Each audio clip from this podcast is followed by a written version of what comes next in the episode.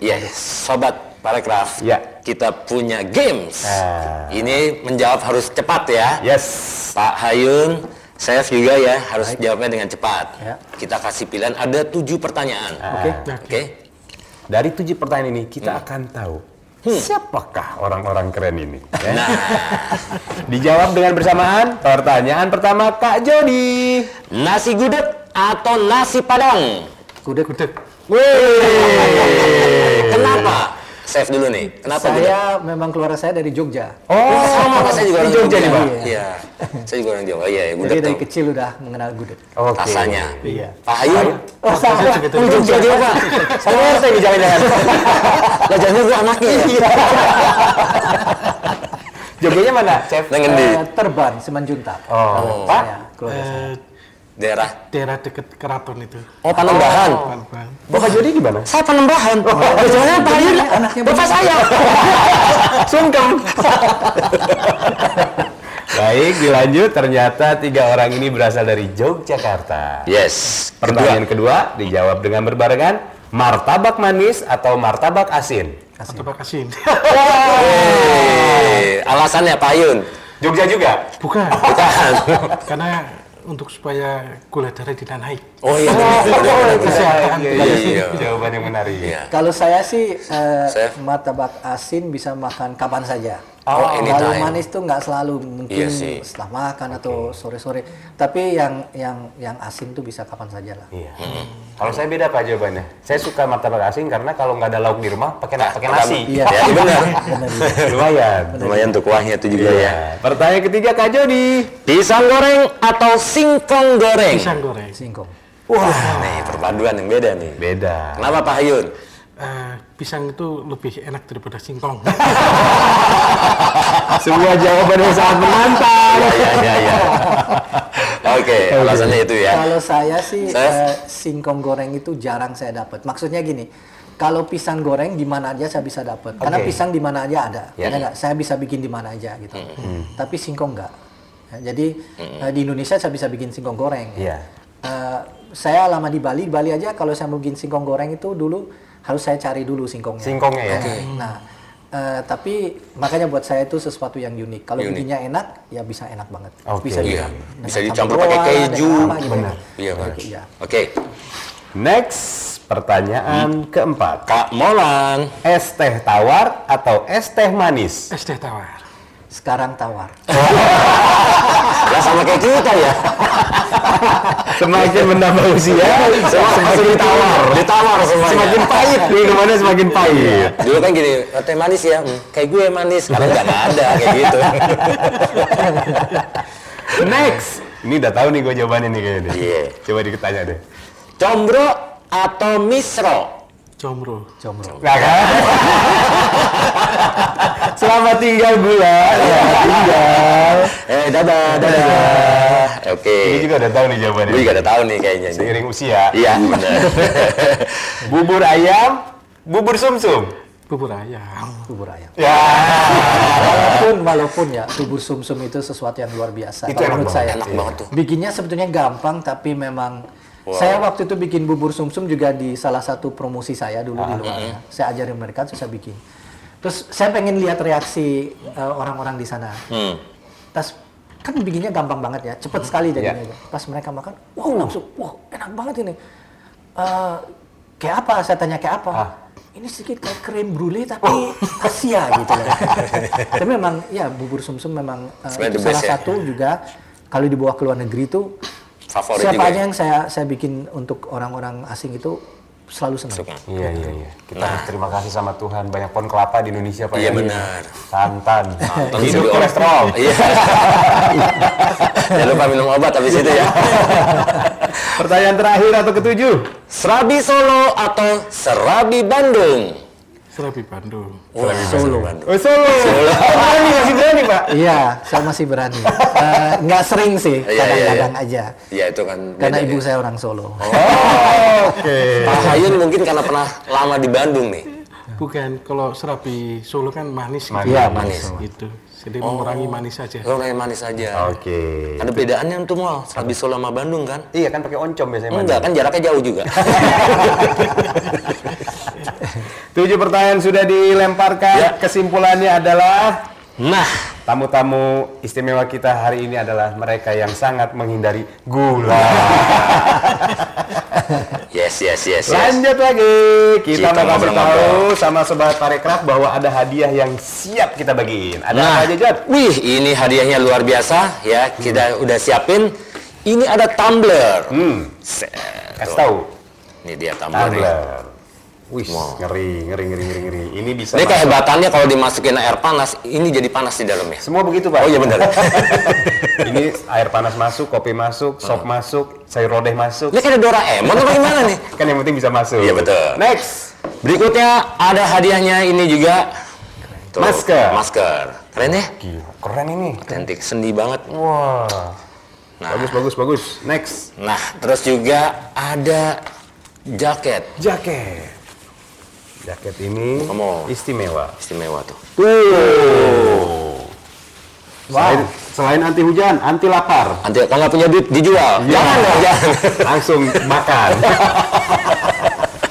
Terakhir. Nah ini dia nih yang sangat luar biasa nih. Apa sih? Headphone. Headphone. Headphone bagus ya Mol ya. Keren. Keren banget ya. Mol. Wonderful Indonesia. Yes, warnanya. Jadi kalau dipakai untuk wisata nih. Yes. Uh, Headphone apa tuh? wow, joget-joget. Udah dicolok belum? Belum. Pokoknya bisa didapetin sama sobat Parekraf nanti jawab Iya. pertanyaan yang bakal kita lemparan, eh, lemparin di akhir acara ya. Bener banget. Lanjut lagi.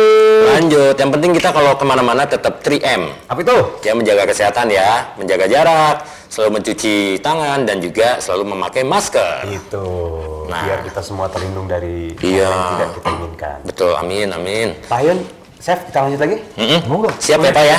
Tapi minum dulu yuk. Hmm. Saya minum dulu dikit. Di sini paling tetep Pak, air putih yang paling enak di sini. Beda. Seru, seru, seru, seru. Kita lanjut lagi nih. Hmm. Tadi kita udah ngomongin sekolah-sekolahnya tuh. Nah, bener. Eh, Pak Hayun, ini sesuai nggak Pak antara output lulusan sama kebutuhan di eh, pariwisata saat ini? Outputnya sama kebutuhannya. Iya. Kalau dilihat dari lulusan kami itu sesuai. Oh oke. Dilihat dari mana? Jadi kami beberapa tahun yang lalu melakukan wisuda bersama secara online.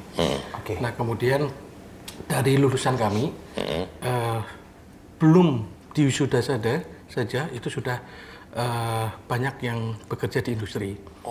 Nah kemudian eh, antara 3 sampai 6 bulan setelah lulus itu terserap semuanya di industri.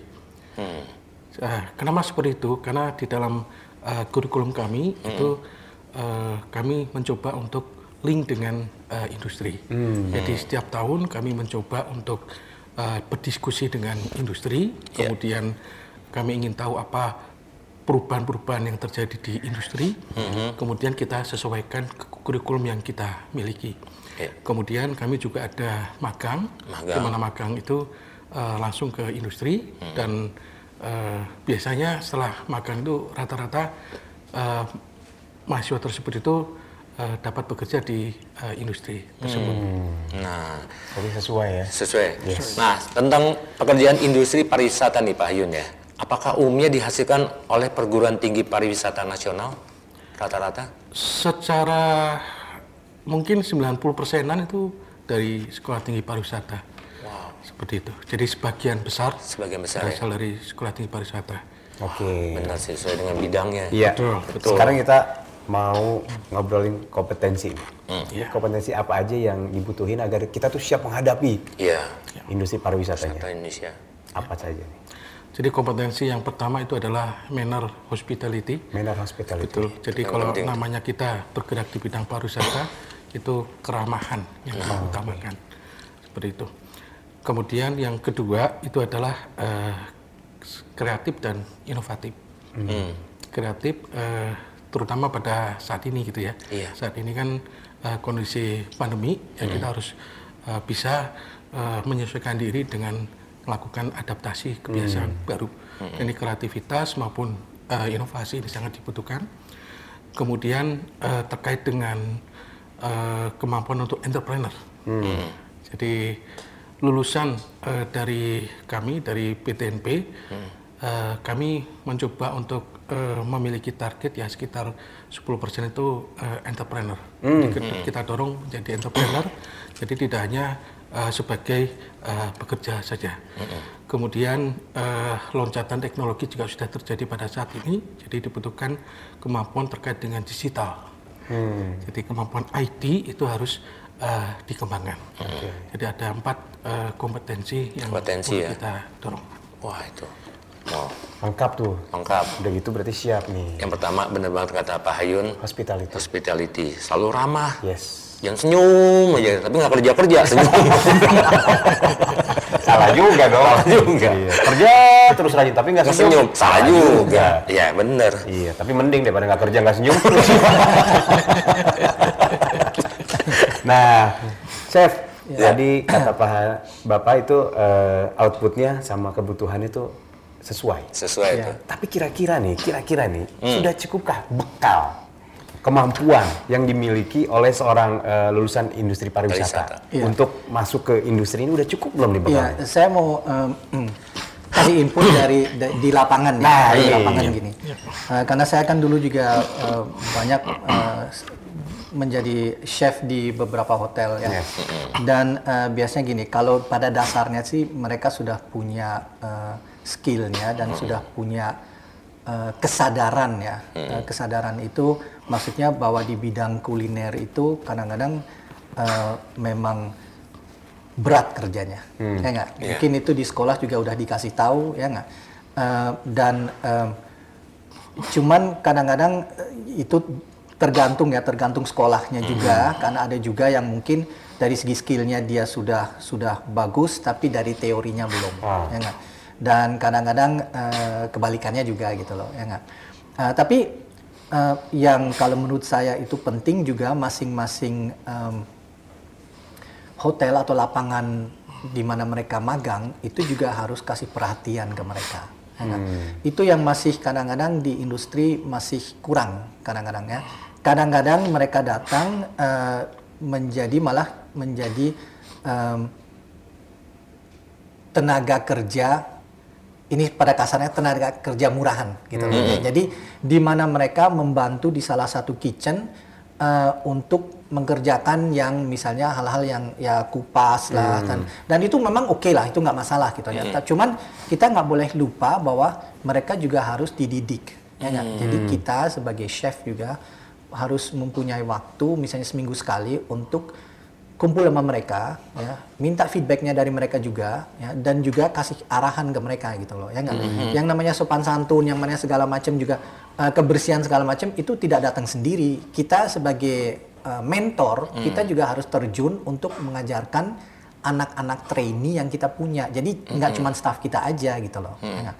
Itu menurut saya itu kadang-kadang eh, banyak yang masih kurang di beberapa tempat gitu loh. Di kalau menurut saya tuh em, kadang-kadang juga mungkin karena zaman sekarang ya, zaman sekarang mungkin anak-anak itu tidak punya kesadaran bahwa kerja itu memang capek. Iya. ya. Kadang-kadang apalagi berdiri di dapur Wih, Wah berjam-jam. panas. 8 jam minimum 8 jam berdiri. Sepatu nggak? berat. Nah, Iya, kalau di berat. sekolah mungkin kadang-kadang duduk, kadang berdiri, kadang-kadang ya. Tapi kalau di udah masuk ke dapur ya langsung berdiri ya nggak. Apalagi lingkungannya panas ya nggak. Kadang-kadang Ada dinginnya, ya, es stres, jadi harus kerja cepat dan segala macam itu kadang-kadang pertama kali yang magang itu biasanya shock ya nggak kayak gitu. Itu tapi biasa saya pun juga dulu kayak seperti Begitu. itu gitu ya nggak. Tapi em, di situ em, kita sebagai mentor harus eh, kasih dia juga sedikit eh, arahan gitu loh. Dan juga kasih motivasi juga. Itu penting. Anak-anak ini butuh motivasi. Jadi eh, saya sendiri dulu setiap minggu sekali saya akan eh, saya selalu ketemu dengan anak-anak eh, trainee dulu. Ya, jadi eh, saya tanya feedbacknya mereka eh, pertanyaan mereka apa? Kadang kadang mereka punya pertanyaan tapi mau tanya ke mana gitu loh. Iya. karena suruh kerja kerja kerja tapi yang ditanya juga sangat sibuk nggak punya waktu untuk menjawab gitu loh. Ya nggak?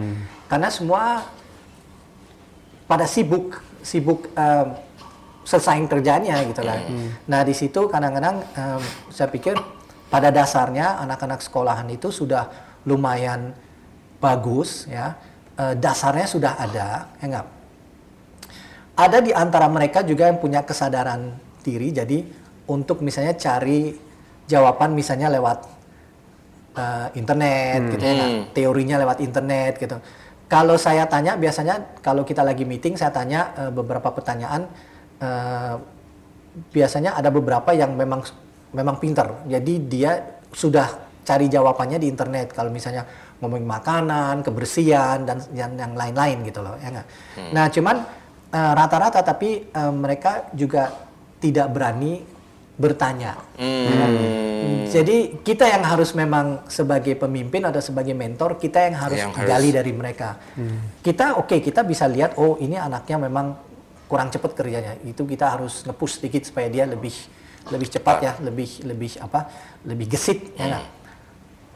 tapi kalau anaknya nggak dikasih tahu ya dia nggak tahu Ya begitu Ya. terus, nah ya. di hal kayak gitu itu memang apa eh, tugasnya seorang mentor juga untuk menilai anak-anak itu dan mungkin membawa dia ke level yang berikutnya gitu loh, membantu untuk supaya dia bisa achieve level yang berikutnya gitu loh. Oke. Nah hal kayak gitu memang em, apa em, pada dasarnya yang tadi saya bilang dari dari sekolah sudah lumayan bagus ya nggak? Tapi ya untuk bisa lebih bagus lagi harus banyak em, eh, ada masukan dari dari hotelnya atau dari tempat magangnya sendiri juga Iya, iya.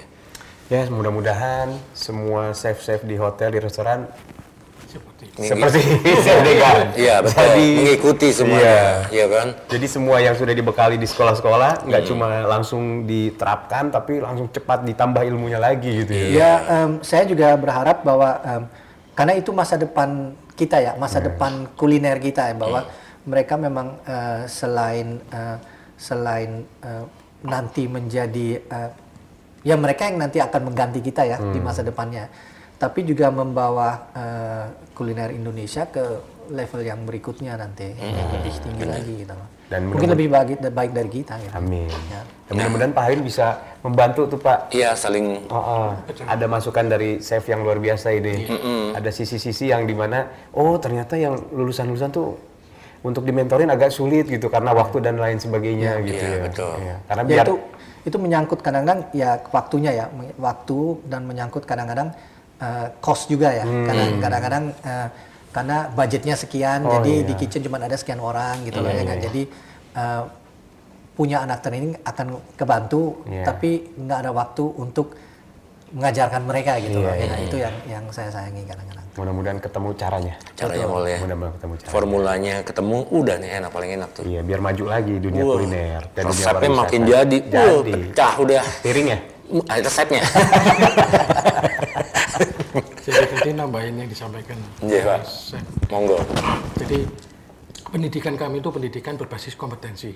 Jadi sisi yang paling susah itu memang benar yang disampaikan oleh chef itu adalah bagaimana membangun eh, sikap maupun perilaku. Jadi Iya. sebagai seorang chef misalkan harus sikap dan perilaku chef itu bagaimana. Iya. Jadi ini yang kami eh, didik ke eh, mahasiswa kami supaya begitu lulus ya eh, sudah memang kalau beliau eh, ingin sebagai chef ya memang secara sikap perilaku, eh, pengetahuan, keterampilan eh, chef gitu ya.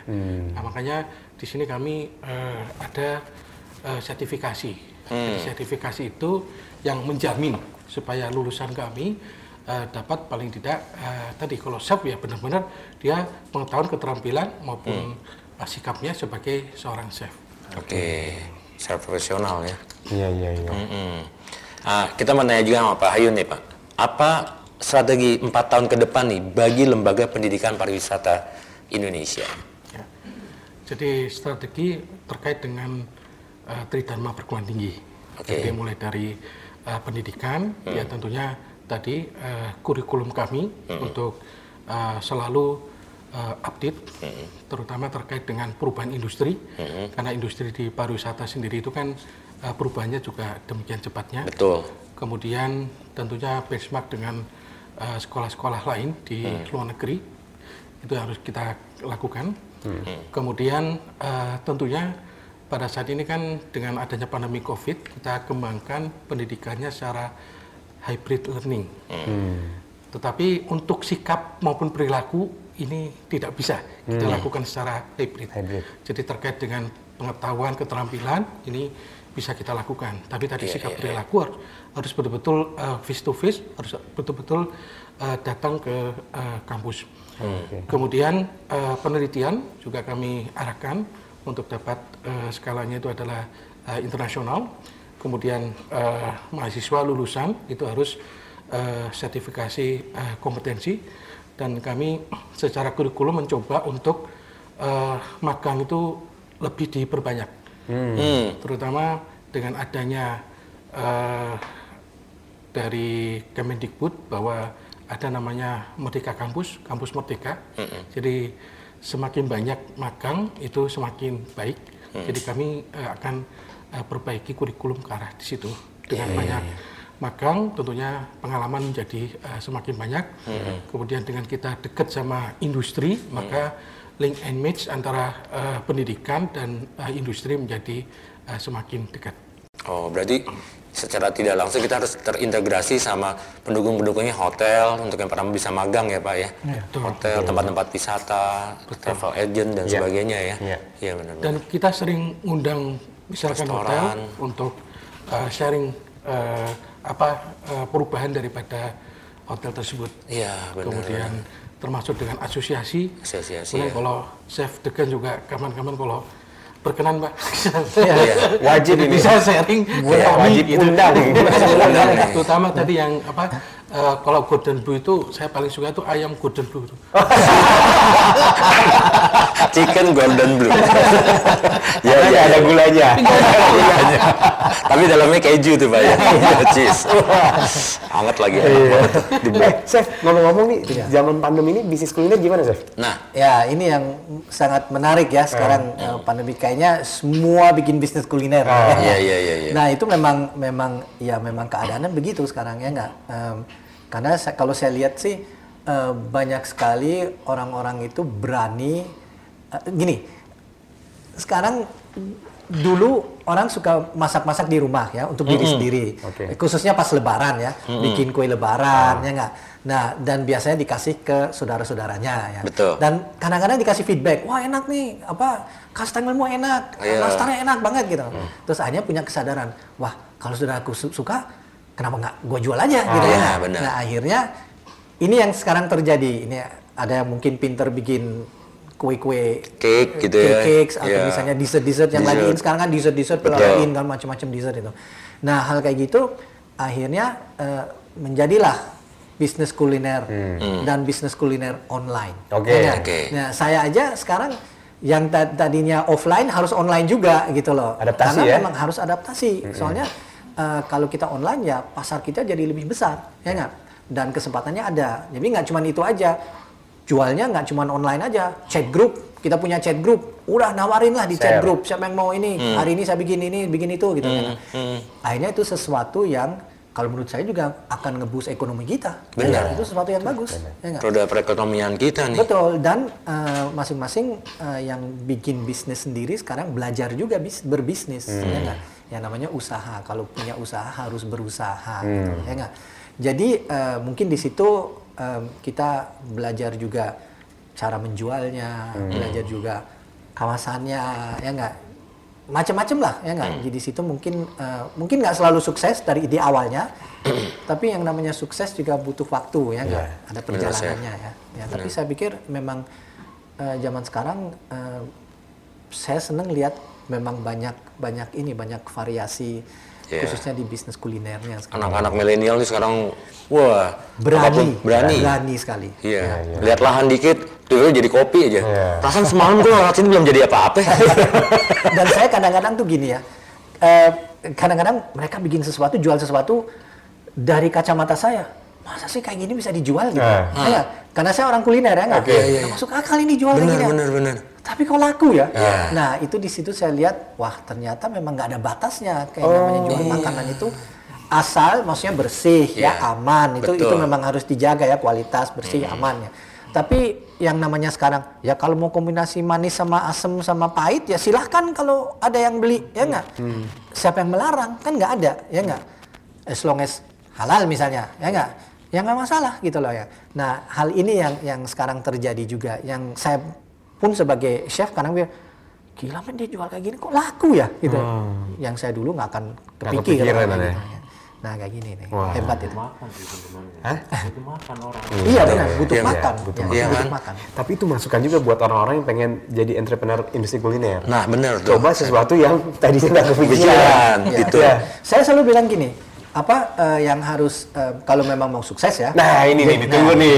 Kalau mau sukses biasanya yang harus dilihat adalah eh, konsistensi. Ya Oke. nggak? Kalau kita bikin sesuatu hari ini, besok harus sama. Ya Oke. nggak? Iya. Kalau enggak kita punya langganan dia beli hari ini, besok kok rasanya beda, Ah. terus besoknya lagi lain lagi gitu loh. Ah, Nggak mau deh, gue ganti. Nah, Wah, gitu itu. kan. Jadi kita Konsisten. harus konsisten. Oke. satu. Keduanya kita harus kreatif, ya nggak? Memang harus kreatif. Kreatif di bidang apa? Kreatif mungkin cara menjualnya, cara membungkusnya, gitu ya nggak? Packagingnya. Penampilannya mungkin dari masakan tersebut ya, kreatif. Jadi di situ ya, buat selalu biar selalu menarik apa yang kita jual, ya nggak? Bener. Kemudian ya yang penting juga pasti harga dong, ya Iya. nggak? Harga pasti penting, ya nggak?